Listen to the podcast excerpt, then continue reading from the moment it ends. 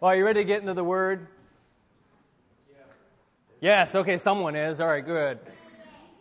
Good. Well, as the children are dismissed for Children's Church, parents can breathe a sigh. Grab your Bibles, undistracted. Okay, I'm looking in the book of Galatians, chapter 6. Galatians, chapter 6.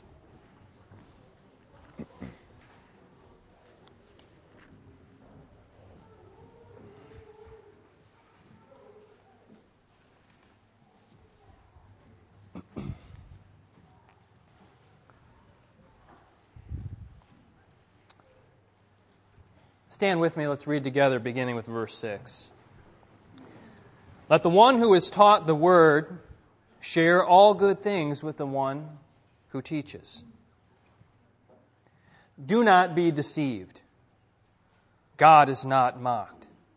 For whatever one sows, that will he also reap. For the one who sows to his own flesh will from the flesh reap corruption but the one who sows to the Spirit will, from the Spirit, reap eternal life. And let us not grow weary of doing good, for in due season we will reap if we do not give up. So then, as we have opportunity, let us do good to everyone, and especially to those who are of the household of faith. You can be seated.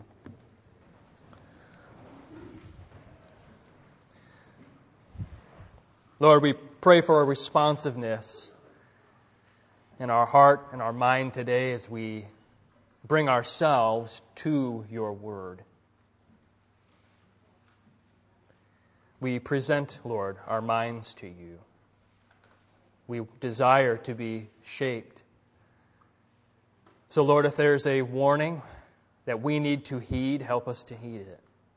If there's a command that we need to obey, or a sin that we need to repent of, Lord, lead us to that right response. Thank you for what's before us today. May it be a blessing to your people. May it be a blessing as I share it and as they receive it. Thank you, Lord, for the truth of your word. In Jesus' name, amen. I don't know if you saw this uh, in the banner or not. Um, it was advertised that the devil was going to put his tools up for sale. Did you see that? In the banner? I think it was like right next to the pastor's corner. I'm kidding. I'm kidding with you. But glow with me here for a minute, okay? On the date of the sale, the tools were placed for public inspection, each being marked with its sale price. It was a treacherous lot hatred, envy, doubt, lying, pride, and so on uh, laid apart from the rest, was a harmless looking tool, well worn and priced very high. The name of the tool? asked one of the purchasers. Oh, said the adversary, that's discouragement. Why have you priced it so high? Because it's more useful to me than the others. You see, I can pry open and get inside a person's heart with that one when I cannot get near him with the other tools. Now, once I get inside, I can make him do what I choose. It's a badly worn tool because I use it on almost everyone, since few people know it belongs to me. The devil's price for discouragement was so high he never sold it. It's still his major tool, and he still uses it today on God's people. Are you growing weary? I'm not talking about old age. Of course, physically we may tire faster as age sets in. But the concern of Paul in this last warning, listen, it's, it's the final warning of the letter in the book of Galatians. Notice we're nearing the end here.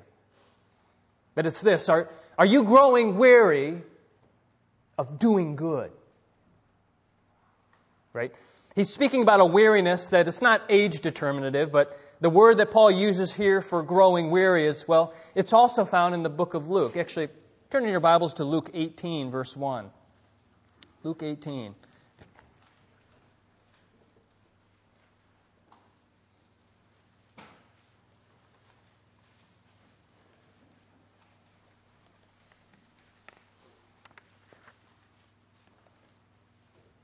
Luke 18, verse 1. And he, Jesus, told them a parable to the effect that they ought always to pray, and here it is, and not lose heart. Same word.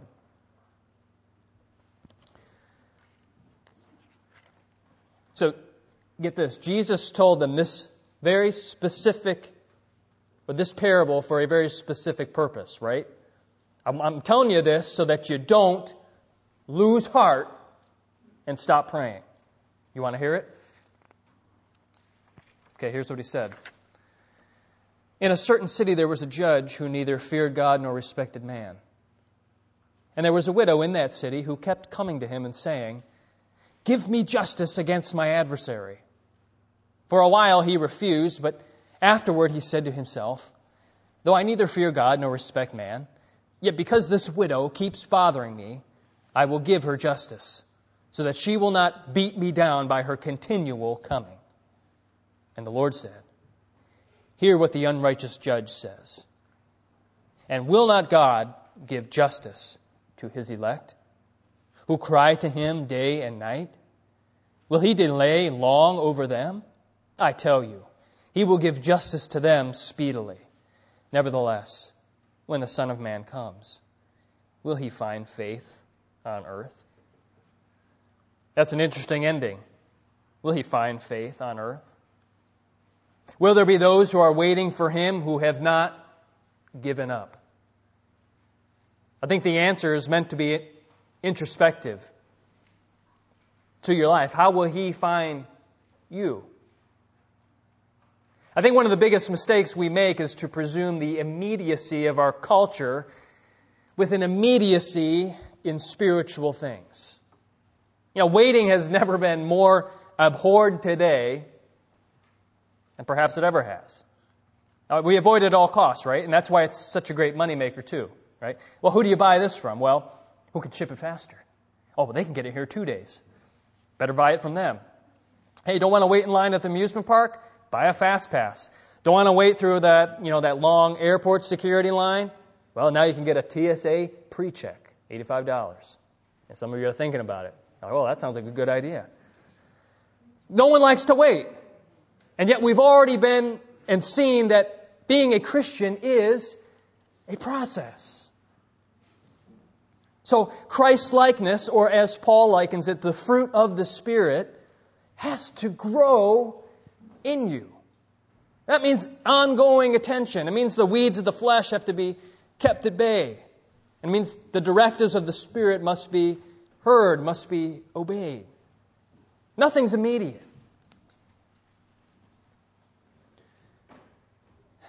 You can prevent, listen, you can prevent the kind of spiritual weariness that gives up. Now, you can't prevent discouraging things from happening, from coming, but you can prevent the kind of weariness to do good that such discouragements might lead to.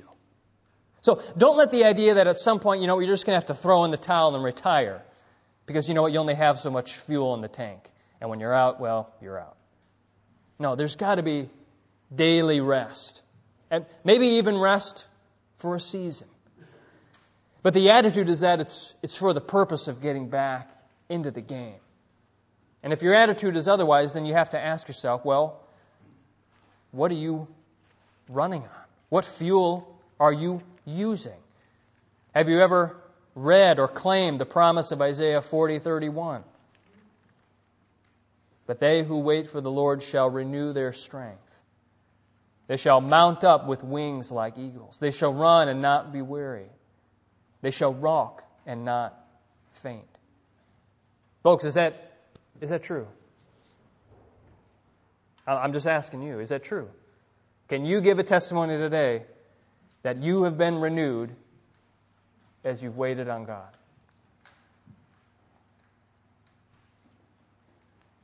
So God keeps His word then. He keeps His word to us. But I have to renew my thoughts about Him. Well, how about this? Remember this verse? Cast your anxieties on Him. Why? Because He cares for you. Some of us read that yesterday. God cares for you. You know that's a distinctive of Christianity?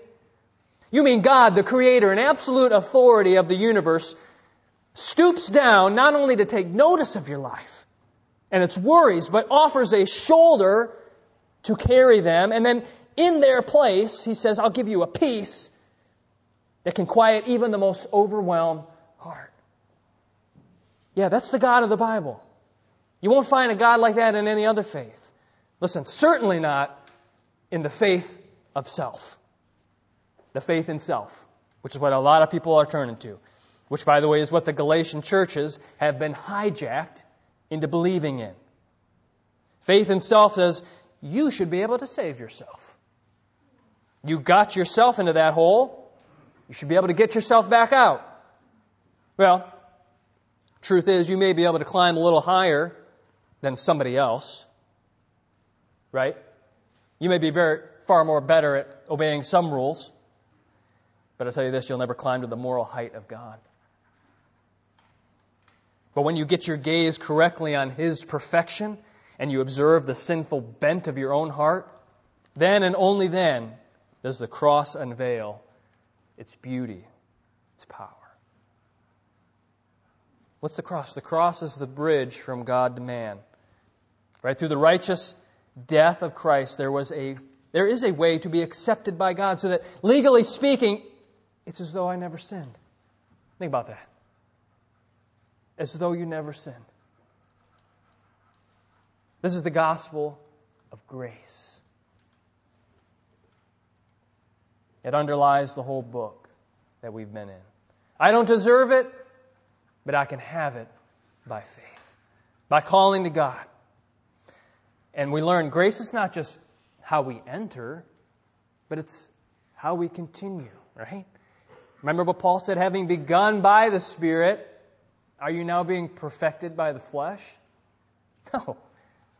The Spirit of grace who works miracles in you and around you, He doesn't come because of some religious performance you put on.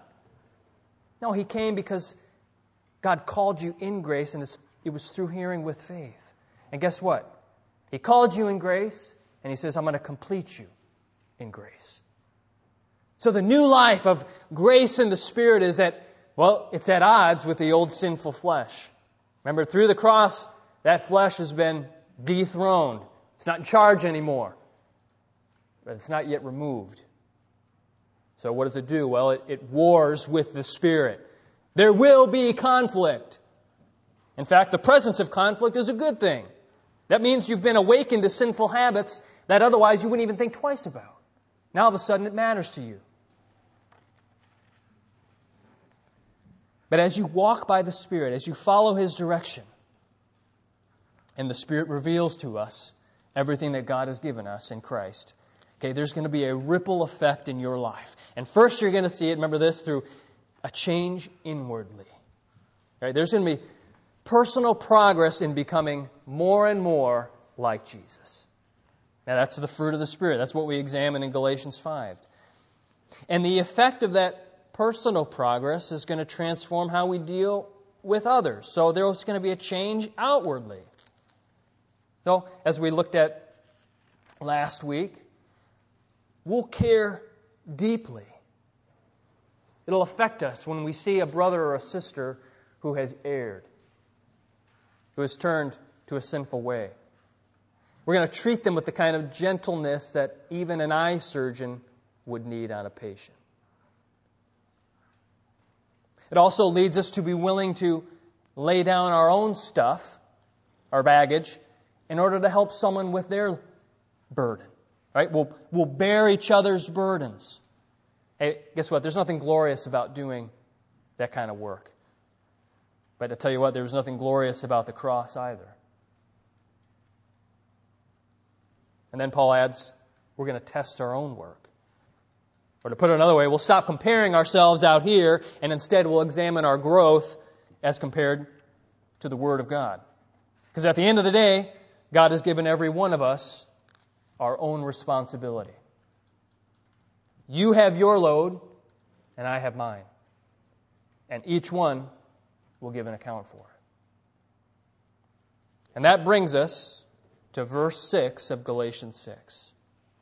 Think of this like a bridging verse, okay? It relates what Paul has been talking about, but it also begins the thought that's going to move us towards his concern in verse 9 that you don't grow weary, right? That you don't let discouragement kill your momentum for doing the will of God. So Paul writes in verse 6 Let the one who is taught the word share all good things with the one who teaches. Now, you look at this, you're going to see that there are related words and phrases here, right? So first you have there is the the one who is taught and the one who teaches, right? Those two side by side. Paul singles out this relationship, right, between the learner and the teacher. Perhaps the Galatians were neglecting it, or perhaps Paul's just clarifying his previous statement, because after all, if we have our own loads to bear, then it might be argued that a teacher's load shouldn't be any different. Oh, let them make their own living, right? But I'll tell you what, there wouldn't be much preaching or teaching if a man was not supported to do it. And the ministry of the Word, like what we're doing today, it's not optional for Christian growth. So even from the earliest times, like these early churches, there was a prioritization of the teaching of the Word. That meant that those who taught it needed to be supported for it. As Paul elsewhere says, the Lord commanded that those who proclaim the gospel should get their living by the gospel. 1 Corinthians 9:14. But I don't just want you to think of this like a salary, like well, we pay him. We give him a payment. No, actually, you need to think of it that what you're doing for me, or what you would be doing for any teaching pastor who would serve you, is that of a sharing. Do you see that there? Share all good things with the one who teaches. Now, that's the word koinonia. Have you heard that before? Koinonia? It's, it's a fellowship. So, the spiritual blessings of being taught the word are to be matched with material blessings for the one who teaches. And the more that the teacher is free to study and to prepare, the greater will be the spiritual return for you who listen. So it's a, you see then, it's a partnership in the gospel. It's a sharing together. That's a beautiful picture when done rightly. But that means teachers must not be given to greed or sloth, but also that congregations are not using purse strings to control the minister. They should free him up so he's not burdened with that.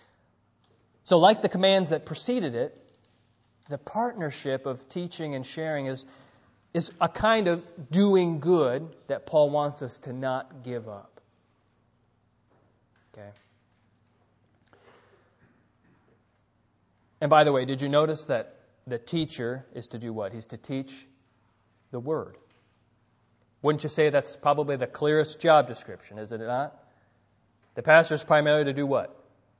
Teach this. You should be absorbed with this. So thank you. thank you for freeing me to do that. And this leads Paul into a final warning. Okay, verse 7. Do not be deceived. God is not mocked. For whatever one sows, that will he also reap. Do not be deceived. You know, that phrase actually summarizes really the whole letter of Galatians. This was a church that was on the verge of spiritual shipwreck. Don't, if you could put a caption over the whole book, it'd be this Don't be led astray. Here's what he wants them to not misread, okay? Get this. This is connected. God is not mocked. God is not to be treated lightly. Literally, it means don't turn your nose up at God. Or if I could put it in other words, it's the notion that don't give in to this, that you can live any way you want because you think you won't be held accountable for it.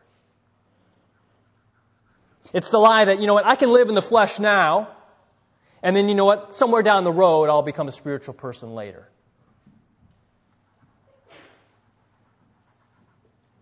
To that, Jesus said, You're a fool. That's foolish.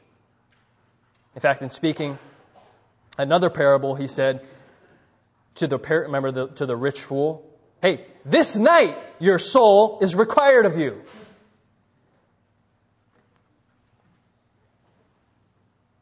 Paul says, "Here's a principle: whatever one sows, that will he also reap."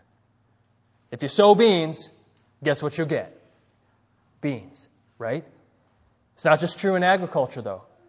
It's true in God's moral universe. Notice verse 8. For the one who sows to his own flesh will from the flesh reap corruption, but the one who sows to the Spirit will from the Spirit reap eternal life. Now, are you hearing the words there? I mean, just grapple with those a little bit. Sow to your own flesh, and there's an idea of selfishness here, right? To your own flesh, reap corruption. Sow to the Spirit, reap what? Eternal life. I'd say those are pretty high stakes, wouldn't you? And it draws out the two kinds of audiences who are going to hear this word. Okay? If you sow to the flesh, okay, if the works of the flesh we talked about earlier characterize your life, things like envy, hatred, pride, greed, do not be deceived, Paul says. God's not mocked. Realize where the strain of sin leads to. You may not see it now, but it's being fa- working into the fabric of your life, like James said. Did you know this? That when desire, when it has conceived, gives birth to sin. And sin, when it is fully grown, brings forth what? Death. And like Peter, or like Paul said here, James says again, do not be deceived my beloved brothers. But to those who by faith in Jesus, okay, sow to the Spirit, the message is this do not grow weary. To the unbelieving, hey, don't be deceived. God's wrath will come. Don't take him lightly. But to the believing, then hear this do not grow weary right? Verse 9. Let us not grow weary of doing good, for in due season we will reap if we do not give up. Perhaps you've been discouraged recently. And if not, well, you will. You will sooner or later. Remember, it's Satan's well worn tool. So here's what I want to remind ourselves. Here's what I want to observe a few things about sowing and reaping okay, from this text. Okay, number one, remind yourself of this so you don't give up. Number one, there is always a delay between sowing and reaping. Oh, so you can't see what you're doing good is accomplishing. Yeah, I know. Reminds me of the story. There was a man from Virginia, okay? And this was back in the days when it was a colony okay, before the states were formed. And his name was Luke Short, okay? He was converted to Jesus Christ at the age of, get this, okay, 103. It happened, he was sitting under a hedge and he recalled, listen, he recalled the words of a sermon preached by John Flavel. He was a Puritan preacher. Okay? And right then and there, he, he asked for Jesus to forgive him. Now, he lived for another three years and died at the age of 106. His tombstone read, Here lies a babe in grace, aged three years, who died according to nature, aged 106. But here's the amazing part, okay? The sermon that he remembered that led him to put his trust in Christ, okay, it was a sermon that he had heard preached, listen, 85 years prior. That's when John Flavel preached it. 85 years before that happened. Not even in the States, in England. Nearly a century had passed between the sowing and the reaping. But eventually, John Flavel reaped his harvest. Now, I know it's hard work to keep sowing, right, farmers? Especially if you're doing it by hand. Sowing in ministry. Sowing in ministry. I'm sorry, in relationships. Sowing through sacrifice. Sowing through rejection. Sowing through hardships of all kinds. But don't give it up. You will reap, Paul says, if you keep at it. If you keep at it. Number two, did you notice this then? Now is the time for sowing. Now's the time for sowing, not reaping. You see, we get that confused. Uh, we think that we should be getting all the blessings now. And many preachers and speakers seem to be telling us this. So, of course, we would get discouraged when we don't see results right away. But the Word tells us that now is the seed time. Now is the time to sow. The harvest is not until the last judgment. So, all the more, do good. Sow to the Spirit. So that leads me to number three. Hey, the more you sow, the more you will reap, right? It's true in farming. The more you scatter that seed, the more something's going to come up, and it's true in the gospel. So sow to your heart's desire. Sow as much as you can. And number four, then, well, what is the, what is the sowing to the Spirit? Well, number four, the sowing is doing good. Right? Verse 10. So then, as we have opportunity, let us do good to everyone, and especially to those who are of the household of faith. Listen, it's that simple. Do good.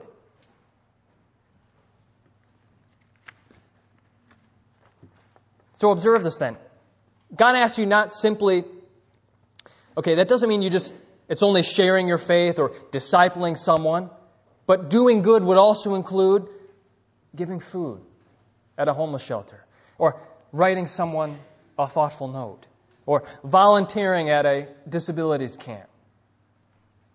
You do these things when?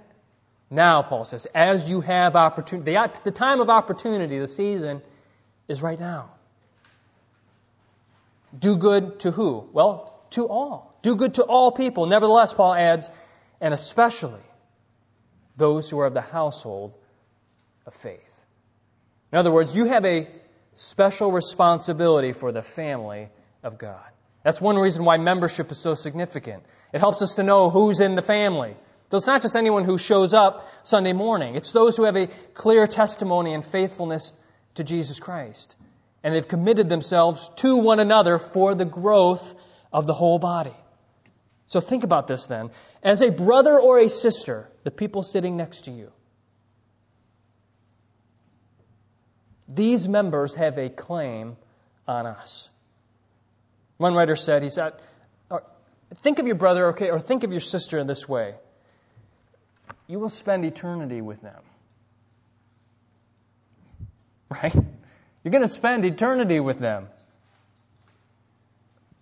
Think of them this way that he or she, okay, is the representative of your unseen Savior.